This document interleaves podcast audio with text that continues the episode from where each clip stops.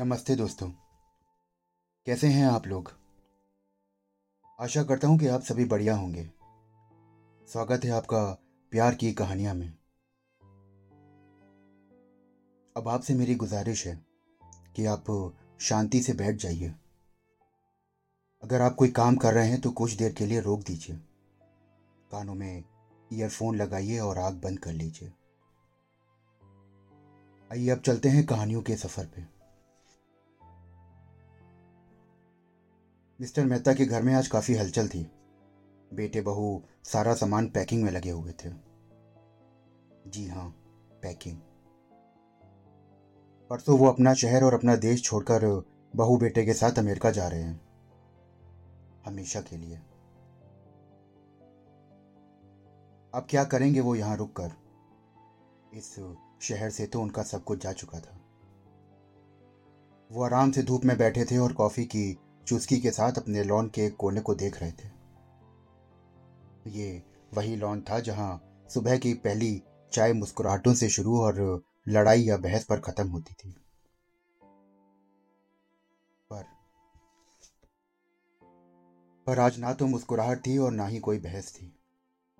आज तो बस एक सन्नाटा था। एक अनकहा सन्नाटा। क्योंकि वो जो उन्हें हंसाती थी। वो जो उन्हें इरिटेट करती थी, वो आज उनके साथ नहीं थी। उनकी पत्नी। पिछले दो महीने पहले उन्होंने अपनी पत्नी को खोया था। अभी वो दुख की गहराइयों में उतर ही रहे थे कि अचानक उनकी बहू ने आकर उनको टोक दिया। पापा जी, मम्मी जी की अलमारी से ये डायरी मिली है। मिस्टर मेहता ने जैसे ही वो डायरी देखी, उनकी आँखें गीली हो गई। कुछ पल बाद हिम्मत करके उन्होंने वो डायरी खोली। उसमें सारे पन्ने खाली थे। पन्ने पलटते पलटते वो डायरी के आखिरी पन्नों पर पहुँच गए। उस पन्ने को पढ़कर जैसे उनके पैरों के नीचे से ज़मीन खिसक गई।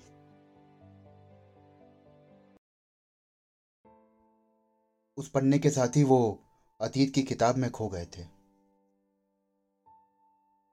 मिस्टर मेहता और उनकी शादीशुदा ज़िंदगी की शुरुआत ही बड़ी कड़वाहट के साथ हुई थी। दोनों पति पत्नी आपस में शादी से खुश नहीं थे। उनकी हालत पिंजड़े में फंसे पंछी की तरह थी जो उड़ना तो चाहता था। आज़ाद होना चाहता था पर सामाजिक बंधन ने उन्हें एक दूसरे का बना रखा था।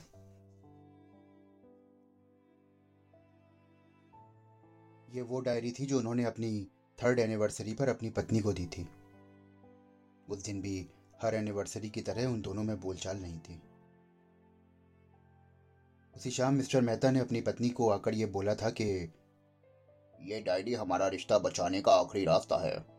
मैंने दो डायरी खरीदी हैं। इनमें हम पूरे साल एक दूसरे की गलतियाँ लिखेंगे और अगली एनिवर्सरी पर एक दूसरे को देंगे। फिर हम बैठकर इन कमियों पर बात करेंगे और इन कमियों को सुधारेंगे, शायद इससे हमारा रिश्ता बच सके। धीरे धीरे एक साल बीत गया और फिर उनकी शादी की सालगिरह आ गई। दिन भर दोनों ने पूरा दिन साथ में बिताया और रात में उन्होंने अपनी डायरी अपनी पत्नी को दी। जब उन्होंने पत्नी से डायरी मांगी तो उसने ये कहकर टाल दिया कि अभी कुछ और लिखना है। बात आई गई हो गई और बात कहाँ खो गई पता ही ना चला। हालाँकि लड़ाइयाँ तो अभी भी होती हैं, पर अब कुछ कम हो गई थी। मिस्टर मेहता अपनी पत्नी से जितनी नफरत करते थे, उससे ज़्यादा वो प्यार भी करते थे। उन्हें याद आया, वो पल जब उनकी पत्नी माँ बनने वाली थी। जब वो ऑपरेशन थिएटर के अंदर गई थी तो मिस्टर मेहता बेचैन होकर बार बार अपनी पत्नी की सलामती की दुआ कर रहे थे। जब अंदर ने नर्स ने आकर उनको बेटे के जन्म की बधाई दी तो भी वो बस बार बार सिर्फ़ अपनी पत्नी का हाल पूछ रहे थे। उनकी नफरत में भी इतना प्यार छुपा था कि वो एक पल भी अपनी पत्नी के बिना रह नहीं पाते थे। वो अपने शहर से एक रात के लिए भी बाहर नहीं जाते थे क्योंकि उनको ये लगता था कि उस रात मेरी पत्नी अकेली रहेगी। वो खुद अकेली कैसे रहेगी और मैं खुद अकेला कैसे रहूँगा? उनकी ज़िंदगी में कई बार ऐसे पल आए जहाँ पर रिश्ता एकदम खत्म की स्थिति पर पहुँच गया।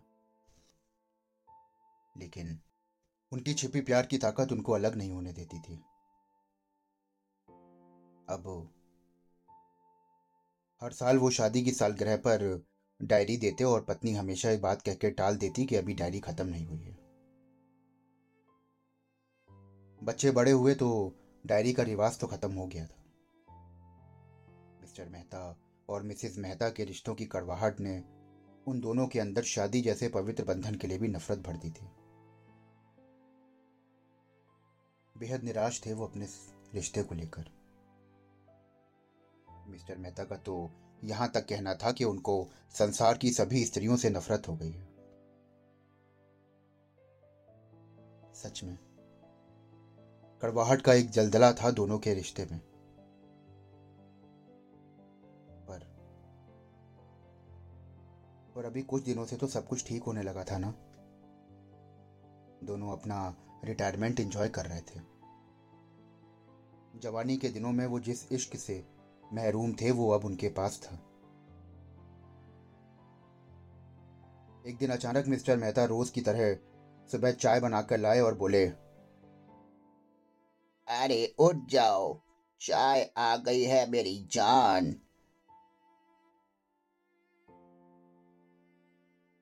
पर आज उनकी जान, पर आज उनकी जान हमेशा के लिए बेजान हो गई थी। वो हमेशा के लिए सो गई थी। वो इन सब यादों में डूबे हुए थे कि दादू आई नीड चॉकलेट मालके तलिए। ओ ओ मेरे बच्चे रुको। चलते हैं थोड़ा वक्त दे दो मुझे। दादू आज यू क्राइंग नो बच्चे तुम जाओ और फिर हम थोड़ी देर में मार्केट चलेंगे। मिस्टर मेहता का ध्यान डायरी के उस पन्ने पर गया जो उस डायरी का आखिरी पन्ना था। जहाँ पर यह लिखा हुआ था कि, प्रिय, मुझे तुमसे कोई शिकायत नहीं है।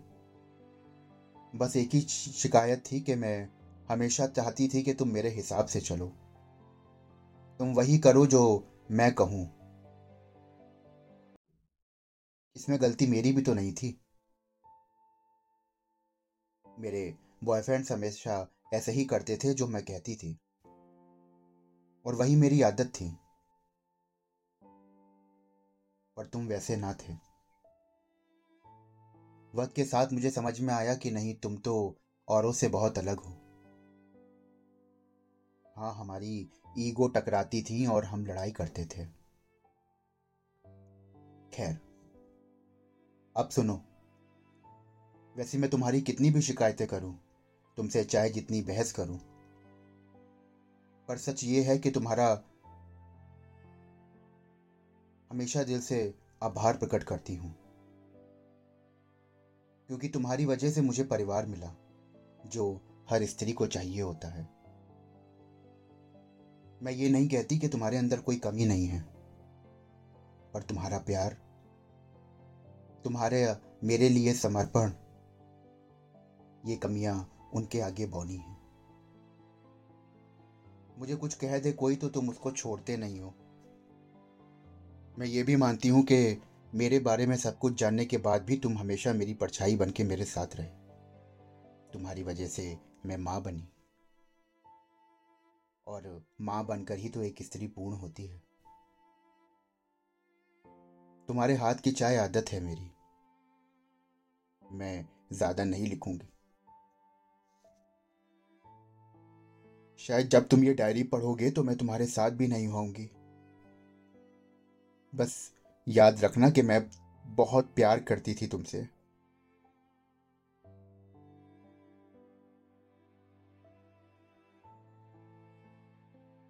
मेरे जाने के बाद अपना ख्याल रखना। ज़्यादा चाय मत पीना। समय से खाना खाना क्योंकि तुमको एसिडिटी हो जाती है। बेटे बहू पर अब गुस्सा मत करना। किसी से लड़ना मत और हाँ सुनो, बुढ़े हो गए हो तो ज़्यादा बुढ़ियों को मत ताकना। ढेर सारा प्यार। तुम्हारी जान।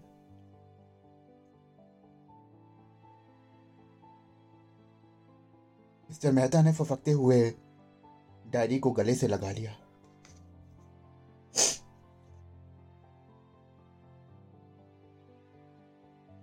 आज उनके पास सिर्फ़ ये डायरी थी जो उनकी पत्नी की आखिरी निशानी थी। वो आज चाहते थे उसके गले लगना और उससे ढेर सारी बातें करना। लेकिन अब तो समय बदल चुका था।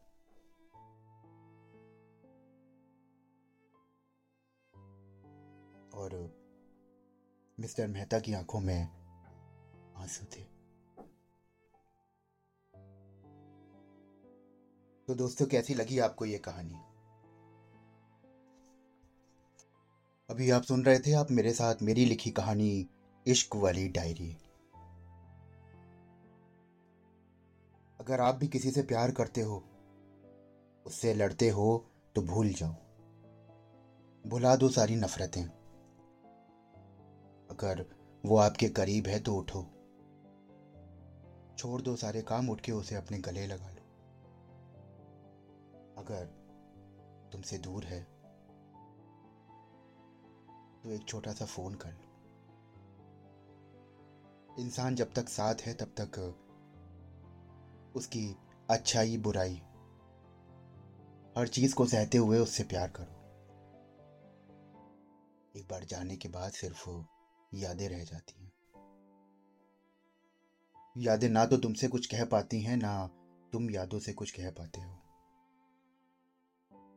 तो उठो और अपने प्यार को गले लगाओ। उसे फ़ोन करो और उसे बता दो कि तुम उससे कितना प्यार करते हो। तुम उसे कितना प्यार करते हो। तो कैसी लगी आपको यह कहानी? हमें ज़रूर बताएँ।